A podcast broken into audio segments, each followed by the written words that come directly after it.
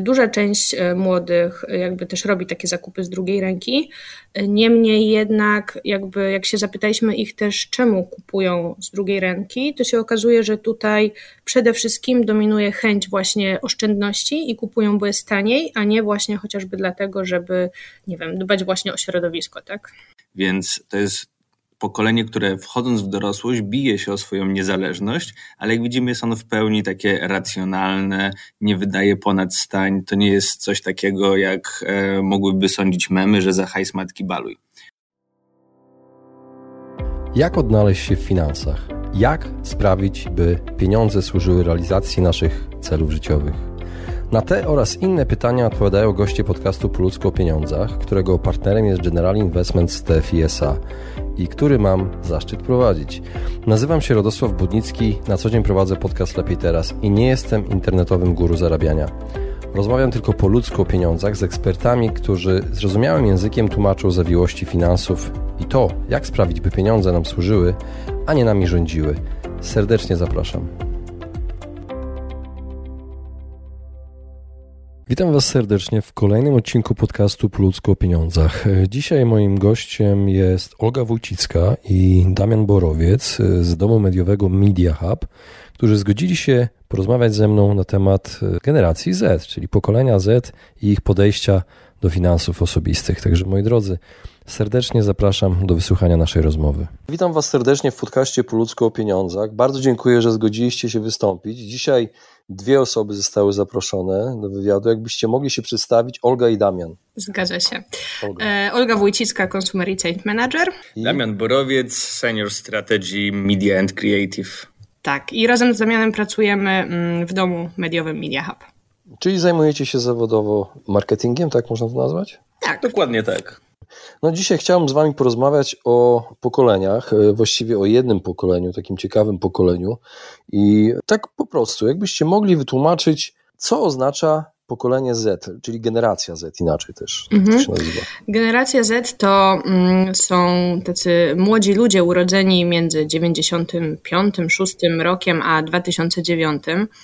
E, jest to pokolenie wyróżniające się od poprzednich tym, że urodzili się już w, w sumie w erze cyfrowej i praktycznie od dzieciństwa towarzyszą im media digitalowe. To są osoby, które od zawsze płynnie poruszały się po internecie, więc to ma też oczywiście wpływ na ich poszukiwanie i pozyskiwanie informacji, no ale też ma wpływ oczywiście na ich opinie, a nawet styl życia. Mhm. A powiedz, e, jakie są opinie na temat generacji Z? Bo to, co, jak, jak oni są określani, a jakie są opinie może tak na temat? Orientujesz się jakoś? Mhm, jasne. Y, właśnie opinie są, okazuje się, nieco inne niż to, co nam wyszło w badaniach, e, bo zawsze się, w sumie zawsze tak było, że o młodych się myśli jako o tych takich, którzy sądzą, że wszystko im się należy, o takich rozwydrzałych wręcz, takich e, pewnych siebie, roszczeniowych nastolatkach. No okazuje się, że, mm, że do końca tak nie jest i to pokolenie rzeczywiście też nieco różni się od tych starszych poprzednich, czyli milenialsów czy Xów. Czyli jeszcze raz, jakie roczniki w ZC się mieszczą? E, możemy powiedzieć, przyjąć, że to jest 1995, a 2009. 2009. Tak. E, czyli 2009, czyli jeszcze e, nieletni też. Tak, oczywiście, jak najbardziej. My w naszym badaniu akurat, e, no przez to, że też są e, takie prawne uwarunkowania, to przeanalizowaliśmy osoby, które skończyły 16 rok życia. Więc jakby już tych najmłodszych, najmłodszych tam 13-latków to nie badamy, więc skupiliśmy się na tych, którzy jakby są już coraz bardziej samodzielni, mają coraz więcej opinii na dany temat i no też będą coraz większą taką siłą nabywczą na polskim rynku. Mhm. A powiedz, czy są badania na temat ich podejścia do pieniędzy? Mm, tak, oczywiście. E, temat ten już jest w sumie szerzej omawiany e, na takich dużych rynkach, ale w sumie głównie zagranicznych, głównie w Stanach Zjednoczonych ten badań już powstało bardzo dużo. Mm, no ale w Polsce też zaczyna się pojawiać e, coraz więcej takich opracowań dotyczących młodych Polaków.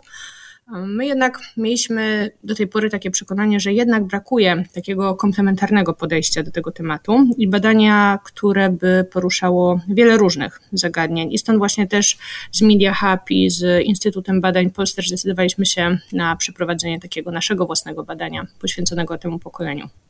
Mhm. No dobrze, no to w takim razie e, pierwsze wnioski, jak e, generacja Z wydaje swoje pieniądze? Mm-hmm. Czy swoje właśnie pieniądze też. No i właśnie tutaj wydaje mi się, że możemy już zacząć od razu od y, zaskoczenia, bo jak mówimy jednak o tych osobach, które mają jeszcze kilkanaście lat lub wchodzą w te młode lata, swoje dwudzieste, y, to byśmy się spodziewali, że oni jakby jeszcze tych pieniędzy nie liczą. A okazuje się, że większość z nich, bo ponad 66% y, bardzo racjonalnie podchodzi do zakupów. Oni kupują mm, tyle, ile im potrzeba, jeśli kupują jakoś w nadmiarze, to w sumie dlatego, że na przykład chcą sobie poprawić nastrój. Ale generalnie zdecydowanie ta największa grupa to są osoby, które kupują po prostu tyle, ile, y, ile potrzebują. To, co e, też jest tutaj ciekawe, że na przykład w grupie, która w jakiś sposób ogranicza swoje wydatki, a w sumie to jest 17% młodych, i dokładnie tyle samo młodych ogranicza zakupy, co kupuje nadmiernie, to wśród ograniczających wydatki jest to głównie spowodowane chęcią zaoszczędzenia, e, a nie jest na przykład związane chociażby z głośną ostatnią kwestią e, ograniczania tej hiperkonsumpcji w imię dbania o środowisko. Więc jakby kwestie ekologiczne w kontekście zakupów i finansów nie są jakby bardzo istotne. Mhm. Ja zastanawiam się, czy też jest moda na tak zwany minimalizm, czy jest jakaś świadomość w ogóle takich, o, o takich ludzi, ale nie wiem, czy badania to brały pod uwagę. Generalnie nie jest to coś, co y, ma bezpośrednie przełożenie na portfel młodych Polaków. Mhm. A powiedz, jak jest y, z zadłużaniem się, z chęcią zadłużania się, jeśli chodzi o takich młodych ludzi. A jeszcze zanim, jeszcze jedno pytanie, bo mm, żeby skończyć tą myśl na temat wydawania pieniędzy, czy jest jakaś wiedza na temat tego, jak oni wydają pieniądze, czyli w internecie bardziej, czy lubią chodzić na przykład gdzieś po sklepach, jak to mm-hmm. Wiesz co, tak, oczywiście, to już analizowaliśmy te kwestie i okazuje się, że nawet patrząc na poszczególne kategorie produktowe, to tylko w trzech na 15 kategorii produktowych dominują zakupy online, czyli jakby więcej niż połowa młodych kupuje takie rzeczy jak odzież, e, ciuchy, właśnie obuwie, czy nie wiem, sprzęt elektroniczny, książki. To są rzeczy, które jakby już częściej kupują przez internet. Niemniej jednak zdecydowaną większość e, zakupów jeszcze robią stacjonarnie, bo to pokolenie też jest takie, które bardzo lubi doświadczać i bardzo lubi spróbować dotknąć e, pewnych rzeczy, zanim zdecyduje się na zakup, i stąd jakby też ta kwestia, że nie odchodzą całkowicie od mm, zakupów takich offline'owych. Mhm. Ja się zacząłem zastanawiać się też od razu nad tą apką Vinted. Na pewno znasz tą apkę. Czy, czy ludzie z tego pokolenia lubią to e, korzystać z takich rzeczy, które są używane? Czy jakieś takie mhm. macie informacje na ten temat? Tak, zdecydowanie korzystają i to e, duża część e, młodych e, jakby też robi takie zakupy z drugiej ręki. Niemniej jednak, jakby jak się zapytaliśmy ich też, czemu kupują z drugiej ręki, to się okazuje, że tutaj przede wszystkim dominuje chęć właśnie oszczędności i kupują, bo jest taniej, a nie właśnie chociażby dlatego, żeby, nie wiem, dbać właśnie o środowisko, tak? Mhm, mhm. A powiedz, y, jak wygląda ze zdobywaniem pieniędzy? Czy macie jakieś takie informacje przez ludzi z tego pokolenia? Czy oni, oni wydają swoje pieniądze, lubią zarabiać swoje pieniądze, czy raczej wydają pieniądze rodziców? Czy są jakieś takie informacje na ten temat? Znaczy tutaj przede wszystkim trzeba odnieść się do tego, na którym etapie życia oni obecnie są, bo tak jak powiedzieliśmy wcześniej, jest to grupa e, taka mierzona dekadą, piętnastoleciem, która wchodzi w tą dorosłość, więc ciężko e, wymagać od szesnastolatka, żeby był w pełni niezależny mhm. finansowo, e, ale dane nam pokazują, że 20% osób z tego pokolenia to osoby w pełni niezależne finansowo. Tutaj e, duża część z nich, bo aż 39% musi łączyć swoje własne zarobki z pomocą rodziców, ponieważ nawet gdy zdobywamy tą pierwszą pracę, nie jest ona aż na tyle wystarczająca, żeby pokryć te potrzeby. Więc to jest pokolenie, które wchodząc w dorosłość bije się o swoją niezależność, ale jak widzimy jest ono w pełni takie racjonalne, nie wydaje ponad stań, to nie jest coś takiego jak e, mogłyby sądzić memy, że za hajs matki baluj. To zdecydowanie jest pokolenie, które e, buduje swój kapitał na to wejście w dorosłość i chce inwestować w swoją przyszłość. Mhm. Wiesz co, ja zastanawiam się, bo wczoraj widziałem taki dokument podróżnika, który podróżuje po świecie i akurat odwiedzał Neapol i był oprowadzany po miasteczku, po Neapolu i, i dowiedział się od tej osoby, która go oprowadzała, że większość młodych ludzi żyje z rodzicami. Żyje z rodzicami. Już nawet wchodząc w dorosłość, żyją, są te, te rodziny, te domy są takie wielopokoleniowe e, ze względów finansowych. Jak to wygląda właśnie z tym pokoleniem Z? Czy oni jeszcze żyją z tymi rodzicami? Czy macie jakieś takie dane na ten temat? Czy wydają tak, na ten tak. czynsz? Jak to jest? Tak, jak najbardziej, bo tutaj też to była jed... E, problem gniazdownictwa był jednym z tych problemów, któremu chcieliśmy się przyjrzeć i wychodzi na to, że 75% osób mieszka dalej z rodzicami, ale nie jest to spowodowane ich niechęcią, lenistwem e, i wygodą. To jest e, stricte że pochodna warunków ekonomicznych, w jakich przychodzi im dorastać. No bo jeżeli wyjechali z mniejszych miast do dużych aglomeracji, wynajmowali wspólnie mieszkania, a przyszła pandemia, później kryzys inflacyjny i te ceny wynajmu mieszkań poszybowały do góry. Z drugiej strony trudno jest znaleźć dobrze płatną pracę, a najbardziej ucierpiały branże, które stanowiły taką platformę dla ich pierwszych kroków w karierze, czyli gastronomia, eventy, no to naturalną e, wynikiem tego było, był powrót do rodzinnego domu, ponieważ pozwala to optymalizować te swoje fundusze, a i tak praca może być zdalna, studia są zdalne, to wszystko jest pełne logiki. Mhm. Mhm. No tak, no, we Włoszech to zdecydowanie już milenialsi żyją z rodzicami też, także to już inne pokolenie jest. Mm, trochę się różnimy tym. Y, no dobrze, no to przejdźmy dalej do, y, do pieniędzy. Tym razem zadam Wam pytanie o chęć do zadłużania się. Czy, czy ci młodzi ludzie już pożyczają pieniądze? E, tak, no zdarza się, że to po, e, zdarzają się pożyczki. Tutaj tylko trzeba zwrócić uwagę na to, że na tym etapie oni bardziej po okresie COVID-u i inflacji chcą generować pewne oszczędności, żeby zacząć je aktywować w momencie e, inwestowania w siebie. Tak, żeby pójść na jakiś kurs, który ich doszkoli w ramach pracy albo opłacić sobie studie. Dlatego ich postawa chętniej oszczędza niż się zadłuża ale mamy e, taką, m, mm, mamy takie popularne instrumenty jak karta kredytowa. 24% posiada kartę kredytową, co pozwala po prostu bilansować pewne miesięczne e, zyski i straty. 6% zaledwie posiada kredyt w banku, a 2% korzysta z pożyczek, więc widać, że nie są to bardzo popularne instrumenty, ale jak najbardziej się zdarzają. Mhm. A informacje, czy macie informacje na temat tego, w jaki sposób y, ci młodzi ludzie inwestują swoje pieniądze, czy w ogóle inwestują, czy w ogóle mają takie, taką świadomość, że można inwestować pieniądze, czy tylko wydają i pożyczają?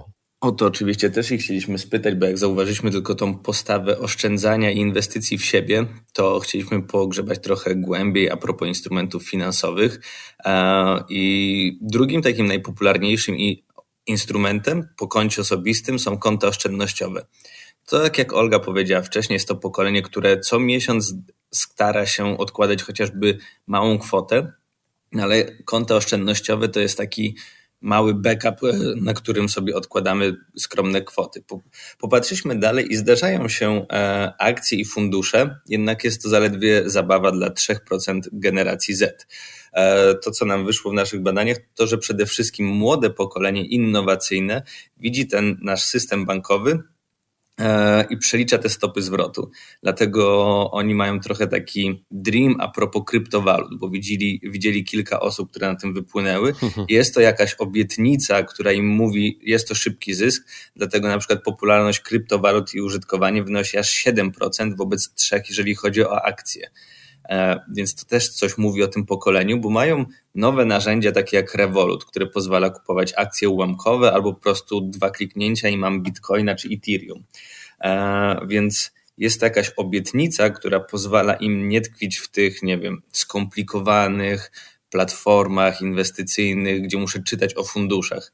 Wszyscy żyją bitcoinem, próbuję ja żyć. Jest kilku milionerów po bitcoinie, spróbuję, może mi się uda. To jest taka tak, zabawa w, przy, w boost e, przeskoczenie tych wszystkich barier w dorosłości. Mhm.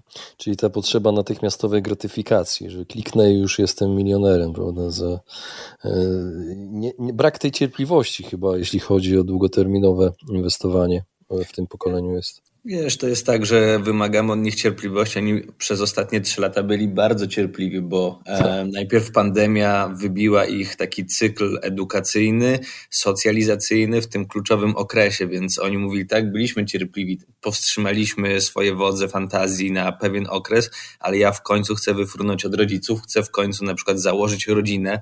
Zdarzają się takie osoby, bądź e, być w pełni niezależny, mieć swoje mieszkanie, a ceny mieszkań w górę, no nie mają teraz szans na kupno mieszkania, a też nie chcą być ambicjonalnie tak w pełni zależni od rodziców, bo e, kupno od rodziców mieszkania jest fajne, ale oni chcieliby stanąć na swoich nogach, dlatego szukają tej takiej platformy do skoku wyżej. Mhm. I to w bardzo krótkim czasie też ma to być szybko. Rozumiem, że to czy jakiś wpływ ma na to media społecznościowe, czyli to ten zakrzywiony obraz rzeczywistości z Instagrama. Nie, wszyscy to nawet, żyją pięknie to nawet bym nie powiedział, bo oni e, bardzo logicznie patrzą na świat. Gdy widzą e, na Instagramie, że wszyscy tak żyją pięknie i hucznie, to oni wiedzą, że pomiędzy obrazem a rzeczywistym życiem jest bardzo e, duża różnica. To raczej wynika z tego, że oni są pokoleniem, które chce stabilizacji, bo byli wychowani w tej dorosłej wersji kapitalizmu, która mówiła, gdy planujesz, realizujesz, tworzysz E, robisz specjalizację, stajesz się specjalistą, zarabiasz i tak idziesz przez życie. I w pewnym momencie najpierw uderzył e, w nich rok 2020, pandemia, później znowu lockdown i ich horyzont planów jest taki na maks rok do przodu. I to nie jest tak, że oni nie chcą planować, nie chcieliby, nie wiem, na przykład zakładać e, emerytury, co będzie z nimi na starość, ale oni wiedzą, że szerszy horyzont może znowu ulec zmianie, bo jak nie pandemia, no to wojna na Ukrainie. Jak nie wojna na Ukrainie, no to teraz kryzys inflacyjny, który pewnie dopiero jest przed nami. Oni wiedzą, że ten plan jest fajny, ale musi być w pewien sposób elastyczny. Mhm. No to już zapytam brawurowo o, to, czy myślą o emeryturze, o odkładaniu na emeryturę. To dla nich jest jednak zbyt taki odległy horyzont, e, bo jednak zbyt wiele takich rzeczy przed emeryturą wymaga jeszcze zabezpieczenia, E, bo jeśli się zapytamy ich nawet, czy w ogóle oszczędzają i na co oszczędzają, bo okazuje się, że jasne, że większość oszczędza, bo to jest 76% przedstawicieli tego pokolenia, to mówią tak górnolotnie i może dosyć ogólnikowo, oszczędzają na przyszłość, ewentualnie jakieś nagłe wypadki, oczywiście dalej podróże. Ale jeśli chodzi o emeryturę, to jest dla nich jeszcze znacznie zbyt odległy horyzont. Oni nawet jak się ich zapytamy, jakie mają plany, oni mówią, że tak, oczywiście wolą mieć plan niż sobie tak żyć z dnia na dzień, ale mamy plan na maksymalnie pół roku, rok. A co będzie później? Nie wiem, nie pytajcie mnie. Dzisiaj ta rzeczywistość jest tak bardzo zmienna, yy, wszystko tak szybko się zmienia niezależnie od nich, że oni są bardzo nauczeni dostosowywania się, więc też jakby takich e, planów na dłużej nie snują. Mhm. A powiedz, jak zachowują się na rynku pracy? Czy macie jakąś taką wiedzę na ten temat? Zarobki, podejście do zarobków, czy to jest dla nich najważniejsze, czy raczej dobra atmosfera w firmie? Jak to jest, jeżeli szukają już pracy? Znaczy, oczywiście, że tutaj mamy te dane i e, są to ważne dane, bo 52% tego pokolenia jest już e, aktywne na rynku pracy. Tylko 21% to jest pełen etat, ale oni muszą łączyć te swoje obowiązki związane z domem, studiami i chęcią uniezależniania się. Mhm. Więc e, oni tutaj są na tej drodze. I finanse są bardzo ważne. To jest jedna z bolączek wchodzenia w dorosłość, ale nie są wszystkim. E, często gdzieś tam czytaliśmy nagłówki, że to jest pokolenie youtuberów, że mhm. wszyscy o nich chcą zostać influencerami. No okazuje się, że nie do końca, bo na przykład więcej osób wolałoby zostać lekarzem, prawnikiem, psychologiem, taką funkcją zaufania publicznego, niż twórcami internetowymi. Naj, taką najpopularniejszą ich docelową pracą byłby własny biznes z zatrudnianiem wielu pracowników. No bo kto by nie chciał, ale widać tutaj ich charakter, który nie boi się odpowiedzialności, który tak. wie, jak stworzyć odpowiednie środowisko pracy i jak nim pokierować. E, I nawet gdy pytaliśmy, e, jeżeli, co miałbyś wybrać, myśląc o swojej ścieżce zawodowej, pasje i zainteresowania, czy większe zarobki, takie full bezpieczeństwo finansowe, to oni w większości mówili, że jednak pasja powinna pokierować ich karierą, że jakby mieli dwie prace po prostu na stole, to wybraliby tą, gdzie mogą realizować siebie, bo oni też widzieli ciężką drogę swoich rodziców. To my próbowaliśmy tak, nie wiem, odkryć pewien bunt pokoleniowy, taką e, wojnę generacji, ale okazało się, że jej nie ma. Oni są bardzo wdzięczni swoim rodzicom, widzą ciężar pracy, jaki oni włożyli, żeby zbudować to bezpieczeństwo dla rodziny.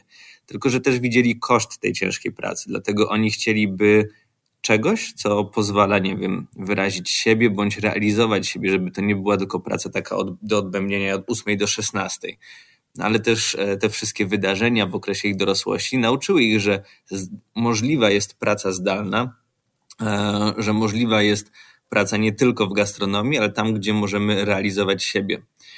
No i taki ich horyzont zarobków obecnie to jest tak 4,5 tysiąca miesięcznie, przy czym e, ta baza, w której oni są teraz, to jest tak ogólnie 2200. Tutaj bardzo E, często się zdarza mówić, że gdzieś tam młodzi zawsze są roszczeniowi. Próbowałem o tym porozmawiać z niektórymi badaniami w takich e, badanymi w wywiadach bezpośrednich. Ich pytałem o to podejście do roszczeniowości. No i trafił mi się case, gdzie rozmawiam z młodym programistą, dwudziestoletnim, który mówi, że dostaje ofertę od korporacji na 3000. On I on mówi, że to nie jest tak, że to jest dla niego mało, że to są pieniądze, których nie warto się schylać, tylko on umie przeliczyć swoje kompetencje na rynku pracy, bo on wie, że jeżeli weźmie freelancersko jeden projekt, gdzie będzie kodował, to on zgarnie piątkę, więc czemu on miałby iść na pełen etat za trójkę, jeżeli wystarczy e, gdzie indziej zwrócić swoje oczy. Więc to nie jest roszczeniowość. To we wcześniejszych naszych badaniach dotyczących wpływu inflacji na zachowania konsumenckie E, okazało się, że 4000 w Polsce to jest pewien taki próg bezpieczeństwa. Jeżeli zarabiamy te 4000 e, miesięcznie, nagle drastycznie maleje mm, wpływ strachu, wpływ nieprzewidywalności świata na to, że my się e, boimy o swoją pracę albo chcemy oszczędzać. 4000 to jest taki próg bezpieczeństwa w Polsce. To jest oczywiście też 4000 na rękę, dodajmy tylko. Dokładnie, dokładnie. Tak. Dlatego oni świetnie wyczuwają tą granicę i to nie jest tak, że oni chcą nagle zarabiać dużo, ale chcą zarabiać na tyle godnie, żeby móc być bezpiecznym w życiu.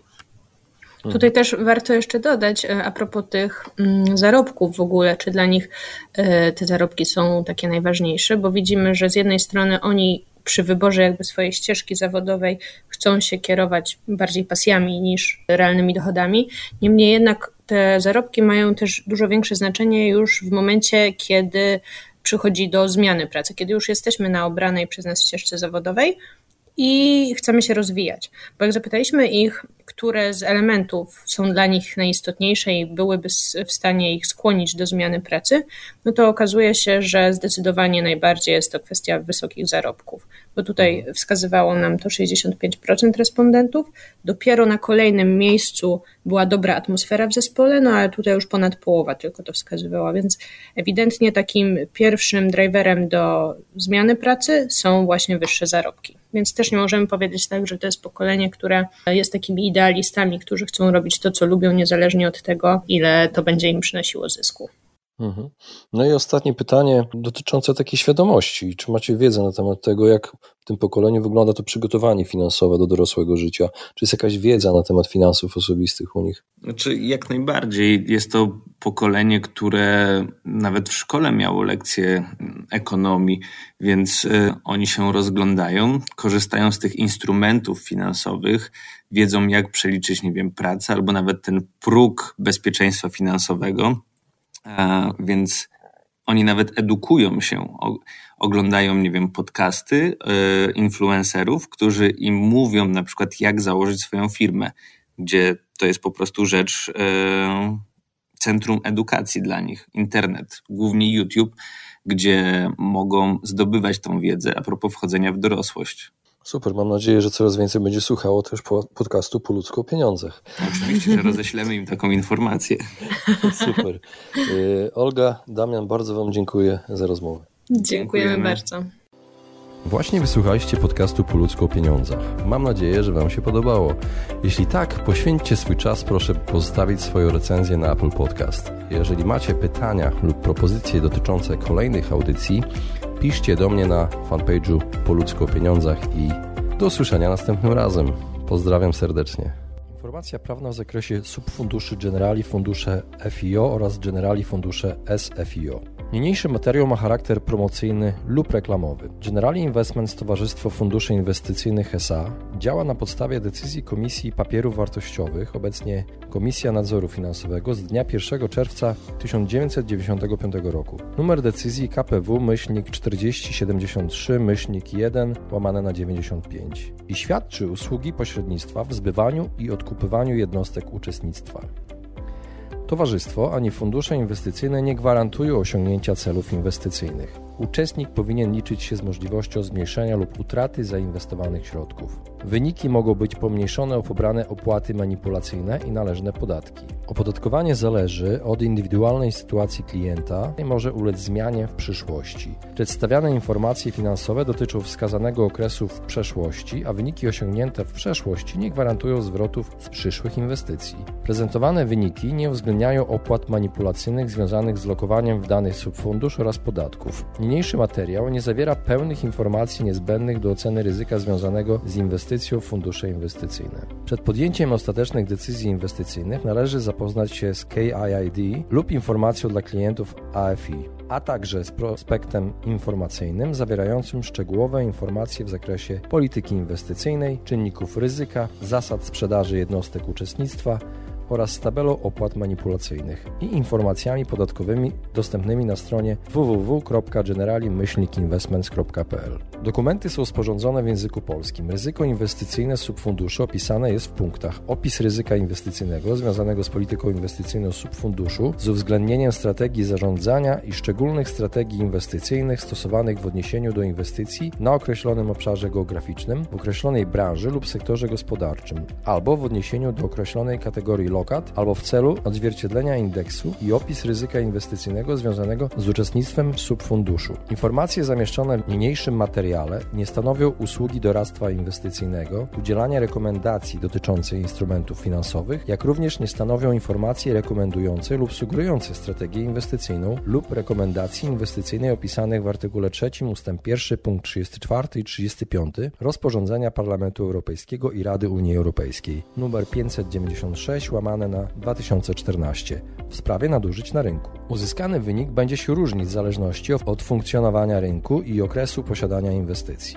Duża zmienność wartości aktywów netto, generali akcji małych i średnich spółek, generali akcje wzrostu, generali akcji rynków wschodzących, generali korona akcje, generali korona zrównoważony, generali stabilny wzrost, generali surowców, generali akcji, megatrendy, generali fundusze FIO oraz generali obligacje aktywne. Generali obligacje globalne rynki wschodzące, generali złota, generali euro, generali akcji amerykańskich, generali akcji europejskich, generali akcji ekologicznych w generali fundusze SFIO. Możliwe lokaty ponad 35% wartości aktywów. Generali korona dochodowy, generali akcji megatrendy, generali korona obligacje, generali stabilny wzrost, generali korona zrównoważony, generali złota, generali aktywny dochodowy, SGB dłużny, generali akcji europejskich. Generali akcji amerykańskich w papiery wartościowe emitowane, poręczane lub gwarantowane przez Skarb Państwa oraz Narodowy Bank Polski, a w przypadku generali dolar, generali konserwatywny, generali surowców, generali akcji megatrendy oraz generali oszczędnościowy, także papiery wartościowe emitowane, poręczane lub gwarantowane przez Australię, Austrię, Belgię, Bułgarię, Cypr, Czechy, Danię, Estonię, Finlandię,